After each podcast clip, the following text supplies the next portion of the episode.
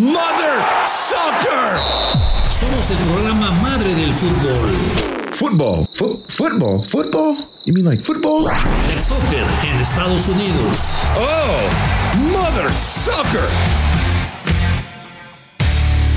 Fútbol Mother Soccer, qué bueno que está con nosotros. Se acaba la semana, viene fecha FIFA, hay actividad en la Liga MX, en la MLS, en Europa también hay unos partidazos, mucho para platicar.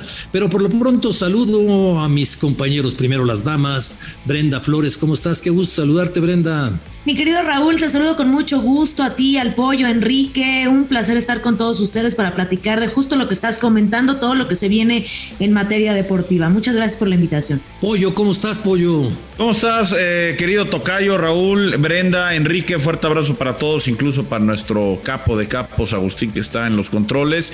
Eh, pues estoy muy contento, estoy muy contento, pero he visto un poco callada Brenda después de que perdieron con el sotanero. Ya estaremos platicando de la previa del clásico de Guadalajara contra el Atlas y el, el paseo del América que tendrá contra Pumas. Tú no tienes que estar cantando así mucho que digamos tampoco, ¿eh? Hace tres partidos que ya no se oye ganar. Pero hace frío en la cima, Raúl. Acuérdate que cuando si- mientras siga haciendo frío en la cima, no pasa nada. Espérate a la liguilla, ahí viene lo bueno. Ahí Ah, sí bueno, viene el pues, ya, en calor. la, ya- ya en la liguilla, ya en la liguilla me, me bulean. Mientras tanto, aguántense. Ahí Ahí vienen, ahí ahí sí los rayados. ¿eh? Ahí vienen los rayados.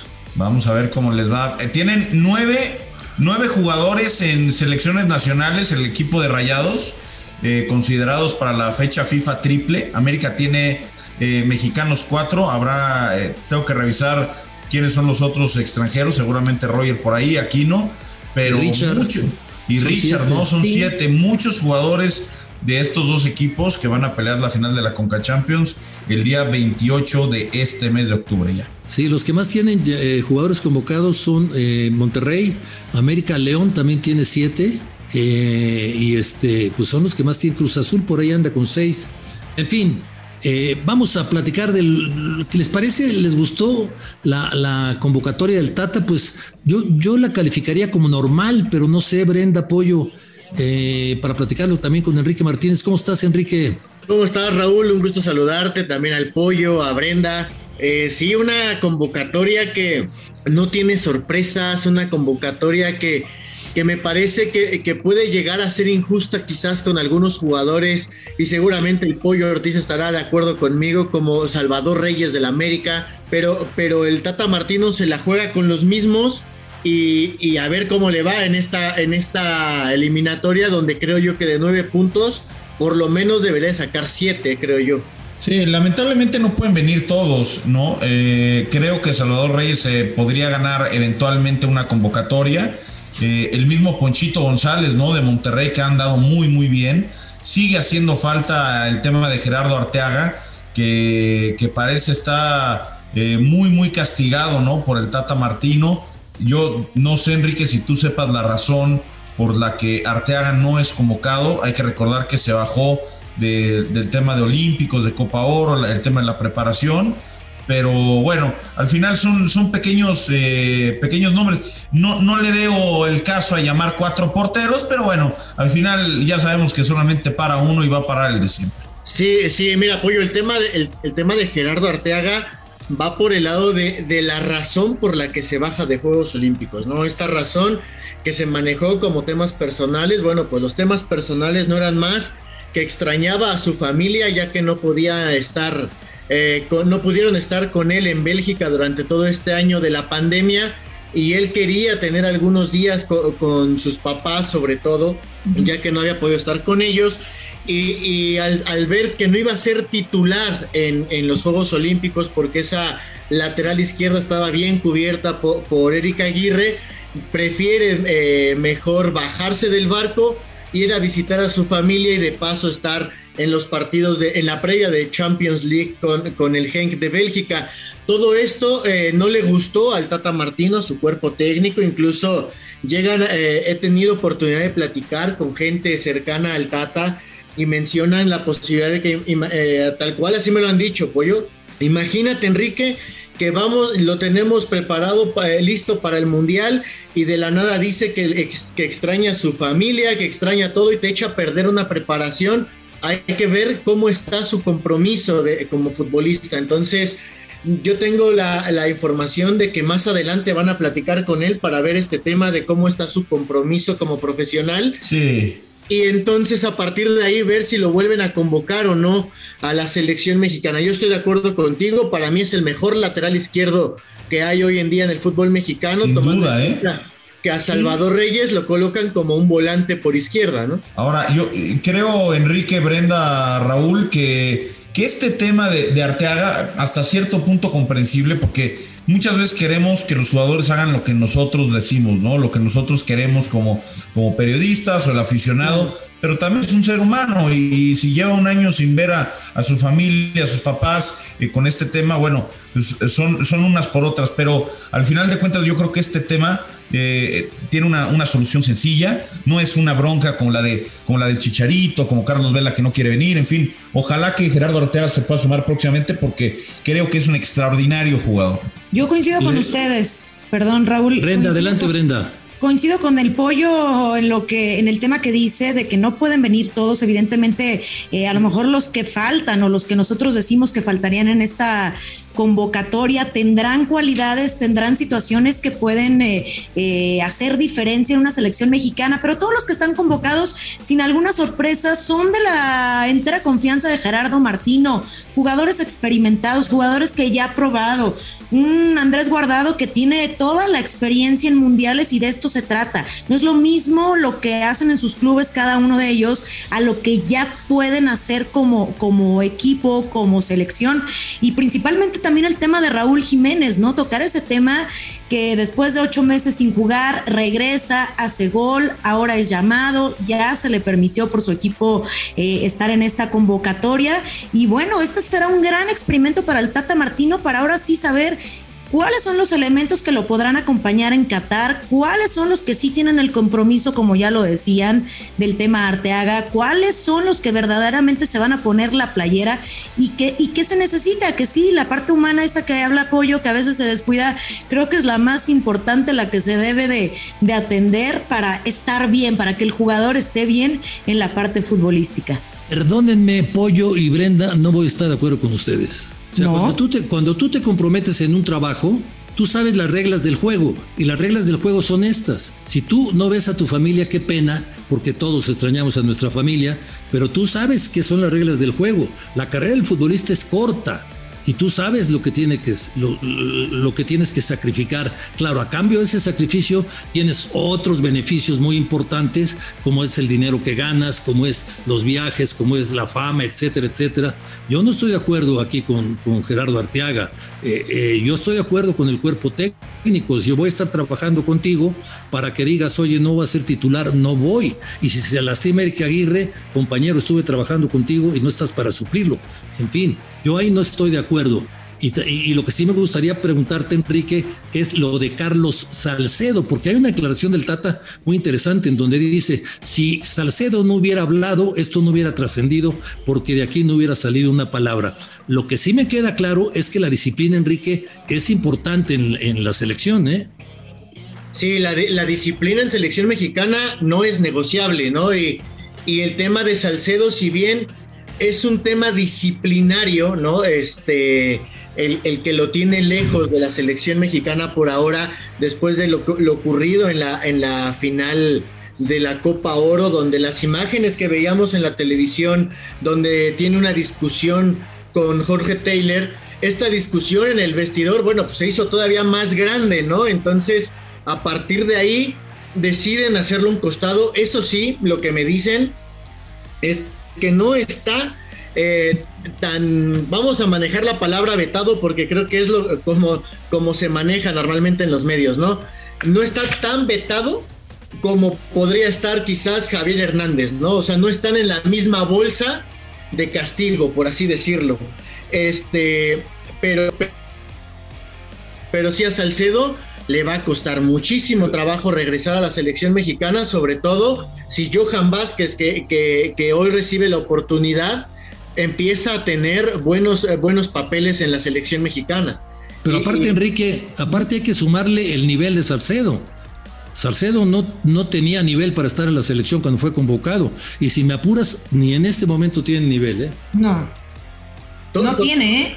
Y eso, y un jugador, Enrique, también no sé si coincidas, pues que te da más broncas que, que beneficios. Sí tuvo un gran mundial y eso se le aplaude eh, a pesar de no haber tenido el nivel, creo que hizo un buen mundial, pero ahorita te da tres malas por otras tres malas, creo. ¿eh? Salcedo se tiene que se tiene que concentrar en mejorar su nivel de cara al mundial de Qatar para ver si puede entrar en la lista de Martino. No creo que hoy México esté sobrado de, de, zagueros centrales. Por ejemplo, Johan Vázquez no ha podido debutar en el, en el Genoa y eso obviamente pues eh, complica las cosas, ¿no? Siempre que un jugador tiene poca actividad, eh, igual lo llaman a la selección.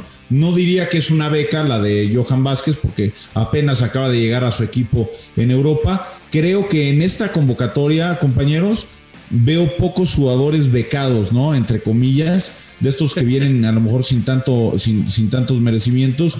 A lo mejor los únicos dos que yo te diría, híjole, me generan dudas de los que vinieron son Antuna y Jonathan Dos Santos, que no han, no han tenido eh, el rendimiento que, merece para estar en una selección nacional. pero, pero 100% de acuerdo contigo, ¿eh? Ahí Antuna cuando juega con la selección mexicana es otro futbolista, ¿no? O sea, cuando se pone la playera del tricolor, parece que es un futbolista que merece estar en Europa, un futbolista que llega a cambiar eh, por momentos el partido. No, no es un rostro completamente distinto a lo que vemos normalmente en Chivas. Es que sí, bajo ciertos escenarios es muy funcional, ¿no? Es un jugador con, con velocidad, con, con regate, que, llega a línea de fondo. Ya lo habíamos comentado en otra ocasión, Enrique, pero eh, el Tata Martino, incluso cuando llega la lesión de, del Chucky Lozano en el primer partido de la Copa Oro, mencionaba que fuera de Antuna, que ya estaba convocado a Juegos Olímpicos, no había otro jugador eh, de esas condiciones, ¿no? Comparando a Antuna con el Chucky, obviamente salvando las distancias. Claro, y, para cerrar el tema de, y para cerrar rápido el tema de Salcedo, también un gran problema de Salcedo es la gente que lo rodea, ¿no? Su familia, que también habló de más con este tema y terminó por afectar su relación con la selección mexicana. Y lo, y lo, de, lo de Antuna, cuando aparecen las patadas, como que ya no aparece tanto, ¿eh? No, sí, le, da frío. en fin, oye, otra, cosa, ya entrando en el aspecto futbolístico. Eh, Enrique Pollo Brenda, todos sabemos que el Tata juega 4-3-3, es lo que le, le, gusta, lo que le encanta. Pero a ver, va a jugar dos partidos seguidos en el Azteca. Viene Raúl Jiménez. ¿No valdrá la pena eh, jugársela con un 4-4-2, poner por pones en el medio campo, por decirte a alguien, a, a Romo y a, Herrera, por decirte algo, ¿no? Y luego por fuera al Chucky y al Tecatito. Y adelante Funes Mori y Jiménez, oye, a mí me encantaría ver esto, me encantaría ver ese experimento. Mucho me temo que me voy a quedar con las ganas, pero me encantaría. Sí, sí, sí, suena, suena, suena viable. Yo diría que más contra Honduras, Raúl, porque Canadá es una selección fuerte, ha mejorado muchísimo Canadá y particularmente hablando de, la banda derecha de México, tendrán que poner mucha atención a Alfonso Davis, que se proyecta mucho al ataque. Eh, incluso con Canadá lo hemos visto jugando como volante, a veces como lateral, pero es, rapidísimo. Es a lo mejor uno de los tres mejores laterales izquierdos que hay hoy en, el mundo. Y eh, esa calidad para, ir dejando rivales atrás eh, puede complicar a México. A mí me gustaría ver a, Jorge Sánchez o al Chaca como lateral derecho y al Tecatito, pero en una labor también de sacrificio ahí. El Tecatito lo hace, lo hace bien del Porto. Y nomás que ahora que jugó contra el Liverpool me, me, lo dejaron mal parado, ¿no? No, bueno, pero a todo el equipo, no nada más a él, ¿no? Nada más que jugó de lateral. Él jugó de lateral contra el Liverpool y cuando hay jugadores, a ver, no es lo mismo jugar contra el Tondela, ¿no? Que ya sabes que vas a tener la, posesión de la pelota todo el tiempo. Ojalá que contra Canadá pase, pase similar, pero creo que es una de las principales eh, fortalezas del equipo de la hoja de Maple y el balón parado, ¿eh, Raúl? Que nos ha costado muchos goles con el Tata pero nunca juega de lateral la selección. Lo pones a volantar y entre, entre Jorge Sánchez y él pueden hacer una buena mancuerna para anular a, este hombre. En fin, esa es la tarea del técnico, pero la tiene que solucionar. A mí me encantaría ver a Jiménez y a Funes Mori juntos, me encantaría, o sea, dos centros delanteros de este tipo botándose uno, uno atrás del otro. A mí me, me encantaría, pero en fin, Enrique, a esto, esto habrá que esperar a ver qué decide eh, el señor Martino, pero estoy contigo. Lo que esperamos son 7 de 9. Si consigue 7 de 9, Enrique, te digo una cosa, ya estamos con un pie en el mundial, ¿eh? Y, como diría la golpe, ¿no? Caminando o quizás incluso gateando, ¿no? Porque pues está, se está llevando bien la eliminatoria, se sacaron también siete puntos en la primera fecha FIFA y, ya, con, y ya con estos tres partidos pues prácticamente estás acercándote a la mitad del, de la eliminatoria con, con 14 puntos, y es que consigue otros 7 puntos. Pero sin confiarse, sin confiarse tanto. Yo creo que sí debe de, ir con todo. Y de lo que decía Raúl, ¿no? Si algo tiene bueno o algo hay que, hay que reconocerle a Gerardo Martino es que respeta su estilo de juego, respeta su, su formación y no, no, no sé, a mí también me encantaría este experimento de, de Raúl Jiménez, que valga la pena eh, todo lo que se ha esperado de Raúl Jiménez y esta situación tan complicada que tuvo y, complementándose con, con, el eh, jugador naturalizado Funes Mori creo que sería perfecto, pero lo que antes criticábamos con Osorio, bueno, ahora nos lo está dando el Tata Martino y seguramente respetará su, su estilo de juego. Ya veremos qué pasa, pero sin confiarse, ¿eh? sin confiarse porque no hay que menospreciar a los rivales que se vienen. ¿Saben qué es lo que más me preocupa? El grito homofóbico. Sí. Claro, claro. A ver, creo que, creo que el grito, Raúl, compañeros, va a depender del resultado. ¿Cómo va la selección? Si por ahí llegamos al minuto 70 con el resultado hay gol.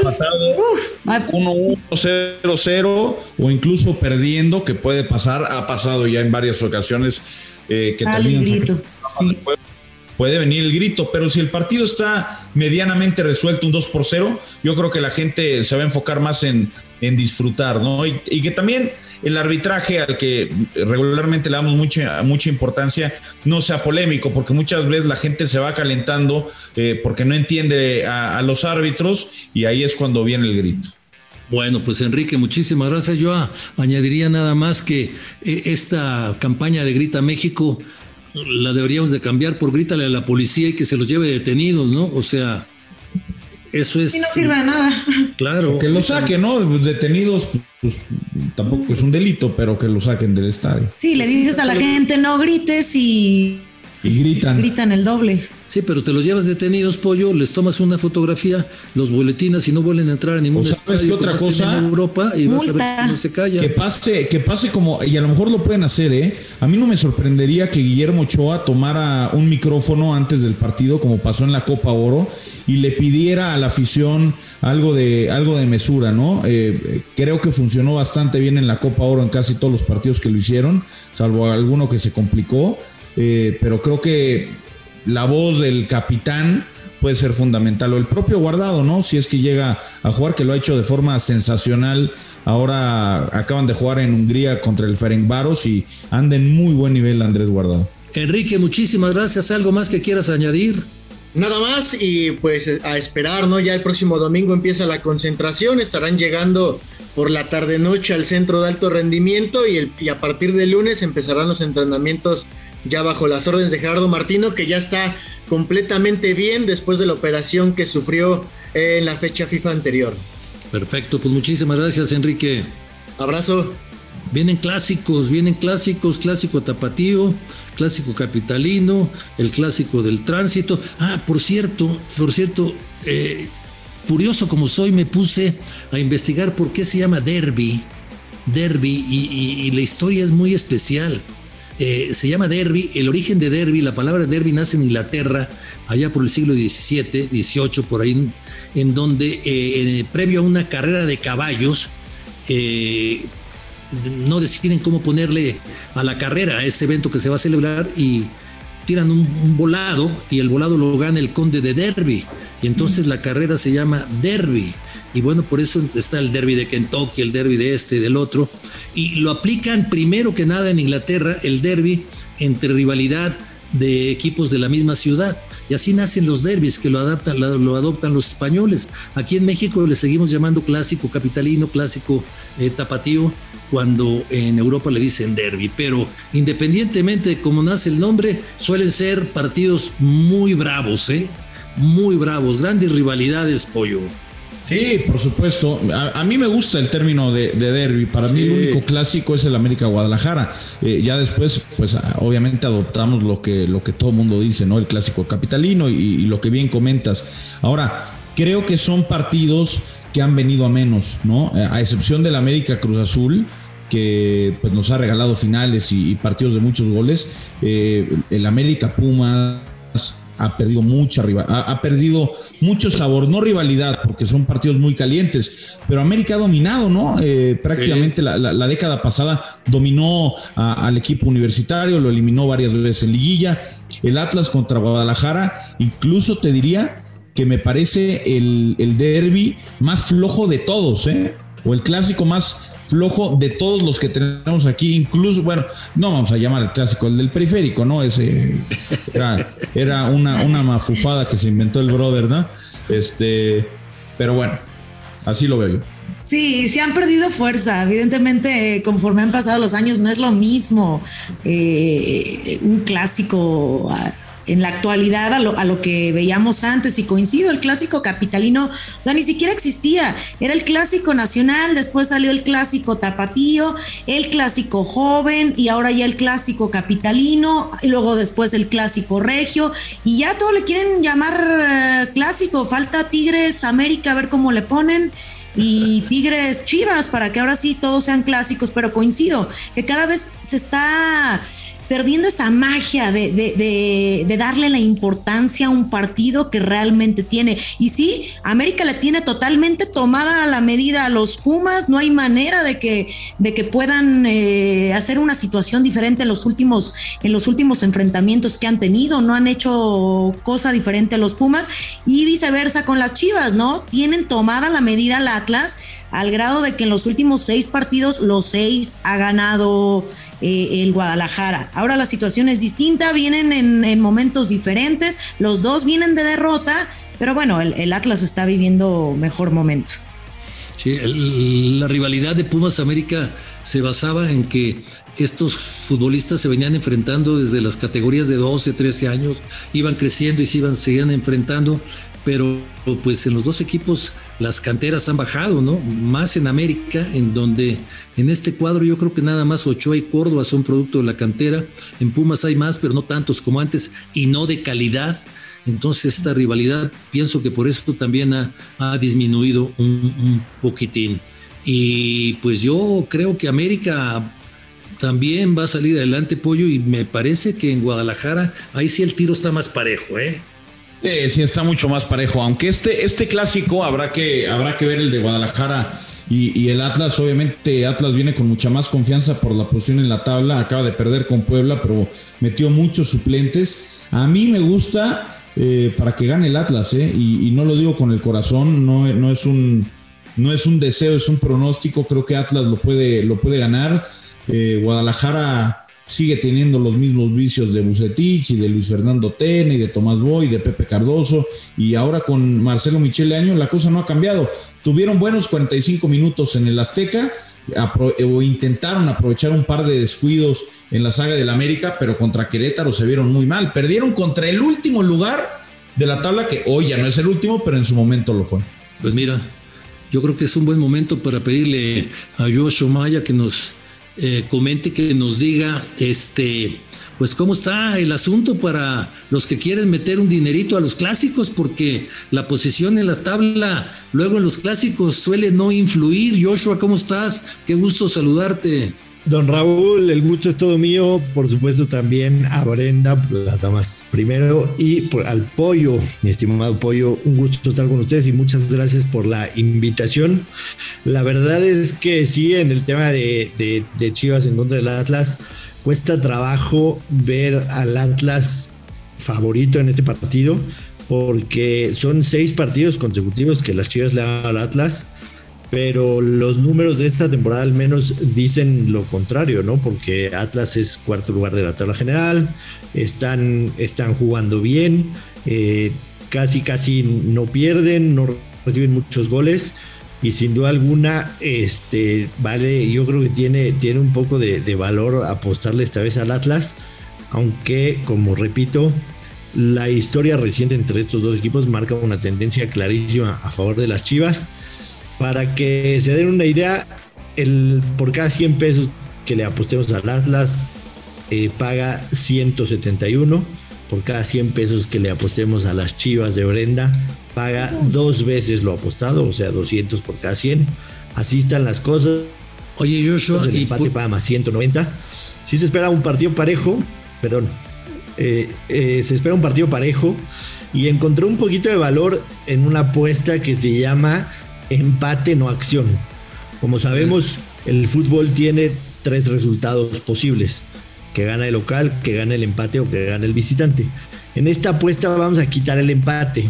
Si empatan el partido, en el casino en donde hayamos apostado nos regresa el dinero y vamos a apostarle al Atlas que paga menos 129 en caso de ganar. Quiere Me encanta, ¿eh? Me encanta esa. Vamos a triplicar el bank, papá. Me encanta. Sí, yo, yo creo que este Atlas tiene, tiene, para, hacerle, tiene para hacerle partido a Chivas y, claro que le puede ganar. En caso de que llegaran a empatar, nos regresan el dinero y le apostamos al Atlas a que gane el juego menos 129. Quiere decir, por cada 129 pesos que apostemos, estaríamos recibiendo 100. ¿Cómo ve, don Raúl? No, está muy buena esa. Yo te iba a preguntar qué pasaría, por ejemplo, si eh, eh, juego Atlas y empate. Esa, te iba a decir justo que me gustaba, ¿eh? La de local, local y empate y bajas de tres y medio, under de tres y medio. Esa está muy parecida a la que acabas de decir, está en menos 130. Entonces ahí te proteges con, con el local, con el empate, y yo no creo que vaya a haber muchos goles, ¿eh? por lo que ha venido haciendo el Atlas, perdió 1-0, las Chivas también perdieron 1-0, entonces no creo que sea un partido de, arriba de tres goles, no sé si, si les guste. Yo estoy de acuerdo contigo, Brenda. Este, la verdad es que el Atlas, el Atlas de, de, visitante ha metido seis goles a favor, dos en contra en cinco partidos. Las Chivas de local sí normalmente suele haber un poco más partidos, más este, más goles en sus partidos. Pero por ejemplo, el en cinco juegos ha ganado dos y empatado tres. No ha perdido un solo partido, ha metido seis y recibido dos y por eso me decanté por la que decía. Lo que usted me preguntaba, Raúl, este, el empate o Atlas paga menos 267, un poquito castigado. Por eso decidí irme yo por la apuesta que les comenté de empate no acción al Atlas, menos 129. Creo que es un momio bastante bueno y esa es la que nos gusta para el clásico tapatío. Está buena. ¿Y para el que para América Pumas? Para América Pumas tengo dos. Tengo dos que me agradan bastante. La primera es que América no recibe gol. O sea que América mantiene su portería en cero. Independientemente de si el partido queda 0-0 o América gana 1-0 o 2-0, que no reciba gol es lo único que necesitamos. Y tiene una paga de menos 120. ¿Por qué me voy con esta apuesta? Porque América en cinco partidos como local ha recibido únicamente un gol. Un gol en cinco partidos América en el Estadio Azteca como local, en liga estoy hablando. Y Pumas de visitante solamente en cinco partidos ha metido tres. O sea, no tienen un promedio ni siquiera de un gol por partido de visitante. Entonces, creo que va a ser un partido cerrado y sinceramente no veo manera con lo que ha mostrado Pumas de que le pueda hacer gol al América. Esa me gusta. Y ¿Esa, también es, aquí, ¿Esa es América Portería Cero? América Portería Cero. Esa está ¿No te gusta? Menos 118, eso está. Y si nos vamos con, con, la, con la doble oportunidad y ambos equipos anotan América empate y no, es, paga, te paga lo mismo, menos 118. Sí, también es muy buena opción. O por ejemplo, combinar, combinar como, como más o menos hacías, América empate y menos de dos y medio goles, que paga más 100. Podríamos tener una mejor paga. No sé cómo vea, don Raúl, ¿cuál me, cuál me iba a proponer usted? No, no, no, yo, yo me quedo con la que con la que mencionó Brenda, esa es la que me gusta a mí. Ahí, te va, ahí te va una que, una que me gusta a mí, mi querido Josh, para los que somos un poquito, eh, no te diría que más aventureros, pero me gusta porque paga positivo. América menos uno y medio, menos 1.5 que gana 2 por 0 por lo menos el partido. No veo cómo Pumas haga gol, no tiene gol. América de local se ha visto muy fuerte con Solari, a excepción de, un par de empates contra Cruz Azul y América, eh, contra Cruz y Chivas, eh, desde que llegó el argentino. Me gusta menos uno y medio. Fíjate que, también, también la pensé en una de las que en, en, una de las que estaba viendo. El tema está en que, que, América en los últimos dos partidos ha marcado solo uno. A Pachuca le costó trabajo marcar, empató a 0-0 con Chivas, solamente le metió uno a. Solamente le Pero metió este, uno es, este es pichón, Josh. Este es, pichón. Ah, Es eso, pichón, eso, es eso decías con las chivas también. Sí, Estoy muy calladita, Bueno, pero, te lo estoy guardando todo para el Y- final, y ¿eh? con el Toluca. Con el Pero no te preocupes, y con con el Pachuca. Pachuca. Brenda, no te preocupes, ahora no va a pitar César Ramos Palazuelos. Está castigado el chaval. Te estoy no guardando, bronca. te estoy guardando todo. Tres partidos y no pueden ganar. Va a ser el cuarto. Le- Apúntale. Le, están, tundiendo, le están tundiendo a mi pollo que es americanista como yo. Está buena, está un poco arriesgada, paga más 110. Creo que, creo que las otras opciones que vimos son un poquito más Claro. seguras, pero sin duda alguna, este, creo que América sí puede ganar este partido 2-0. Me preocupa un poco la falta de gol reciente, pero, pero sí veo que América gane 1-0. Difícil, coincido con, con mi buen pollo, veo, veo difícil que Pumas anote.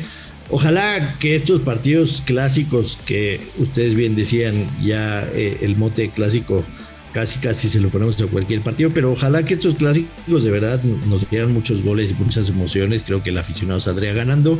Desafortunadamente últimamente no ha sucedido y también eh, la realidad de Pumas hoy pues, no, es, no es la ideal, quiero suponer, para, para el equipo de universidad. Oye, Joshua, y si y ya picado, si nos vamos con el con el clásico del, del tránsito, Ese, ese es garantía de goles, absolutamente es garantía de goles. Eh, sí, sí, aquí, aquí la jugada sería altas. Lo, lo único malo es que los dos vienen con una racha terrible, tres partidos perdidos al hilo. Eh, pero le voy, a, le voy a decir los, los marcadores de los últimos juegos. Empataron 3-3, ganó el Galaxy 2-1, 2-0, 3-0, 2-0, 6-2. Entonces aquí podríamos, por supuesto, ir con las altas de 3 y medio, que me parece una buena jugada. Pero podríamos también hacer un estilo de combinación. Ambos equipos anotan y altas de 2 y medio. Esa me Entonces- encanta. Esa me Esa encanta. está buena. Entonces podría ser también una posibilidad. Eh, yo creo que sin problemas se van a hacer tres goles y los dos equipos van a anotar. La realidad es que ambos están desesperados por, por, por ganar puntos y, tratar de meterse en los, en los lugares de clasificación en la tabla. Así que eso, más el condimento de, de- del clásico, que la verdad este sí se ha puesto bastante bueno, creo que, que nos puede dar en resultado bastantes goles. Joshua, pues muchísimas gracias, no solamente por, por, por las sugerencias, sino también le estamos aquí abriendo un, un nuevo panorama a la gente de cómo pueden meterle para estar más seguros de no perder, ¿no? O sea, Claro. tipos de apuesta que son desconocidos para mucha gente. Sí, seguro. También invitarlos a que, a que además del podcast de ustedes nos pueden escuchar en, en Footbet. Ahí estamos con Luis Silva y, y solemos dejar algunos picks de, de todas las ligas para el fin de semana. Este, este fin de semana la verdad está cargado de muy buen fútbol en todo el orbe. Está el Liverpool en contra del Manchester City, está el Atlético de Madrid en contra del Barcelona. Entonces dejamos ahí muy buenos picks. La gente debe saber que el tema de las apuestas es ponerle diversión a un partido, nadie se va a hacer millonario con esto, es una manera diferente de divertirse, de ponerle un poco de, picante a cada uno de los juegos y no necesitan apostar mucho con 50 pesos, 100 pesos, lo que cada quien le sobre, que se lo gastaría en unas cervezas, en una comidita, la, van a pasar muy distinto y de nueva cuenta agradecerles por supuesto a ustedes la invitación a su podcast, es un placer acompañarlos. Dale, sale Joshua, ahorita que dijiste del podcast aquí en Footbox, estamos cumpliendo 400 mil visitas a los podcasts, ¿eh? Es una cosa de locos, la estamos 400 mil, oye, con el tiempo que llevamos, Sí. pues muchas felicidades a ti, muchas felicidades a todos, ¿eh? La, la estamos rompiendo en fútbol. Dos oficial. meses. Sí, no, y, la verdad de tener como compañeros de trabajo a, personalidades como usted, como el buen pollo, a Brendita, por supuesto, es un, un honor grandísimo. Así que cuando gusten, aquí estamos con ustedes con todo el gusto. Joshua, te voy a suplicar que la próxima vez que nos acompañes me hables de tú. No puedo, no puedo, no puedo. Tengo la misma edad que el pollo, me veo más cascado, pero somos de Pero, pero usted es una institución. Y se ve más grande el pollo. usted es una se ve mayor. Eh, ah, ah, eso sí, eso sí me veo mayor. Lo otro también. Joshua, un abrazote. Un abrazo grande. Abrazo, Josh. Bye. Oye, qué, qué maravilla, ¿no, Pollo Brenda? Da gusto, 400 mil podcasts escuchados apenas en dos meses. En solo dos meses, ¿eh? de verdad felicidades a todos, grandes voces aquí en Footbox, eh, cada uno de ustedes, de nosotros y toda la producción que hay detrás, creo que eso es eh, aplaudirles a todos los que hacen esto posible y agradecerles a todos los que, los que nos escuchan y que con mucha dedicación hacemos estos podcasts para ustedes. Sí, ¿sabes qué he aprendido yo con el tiempo, Pollo, Brenda?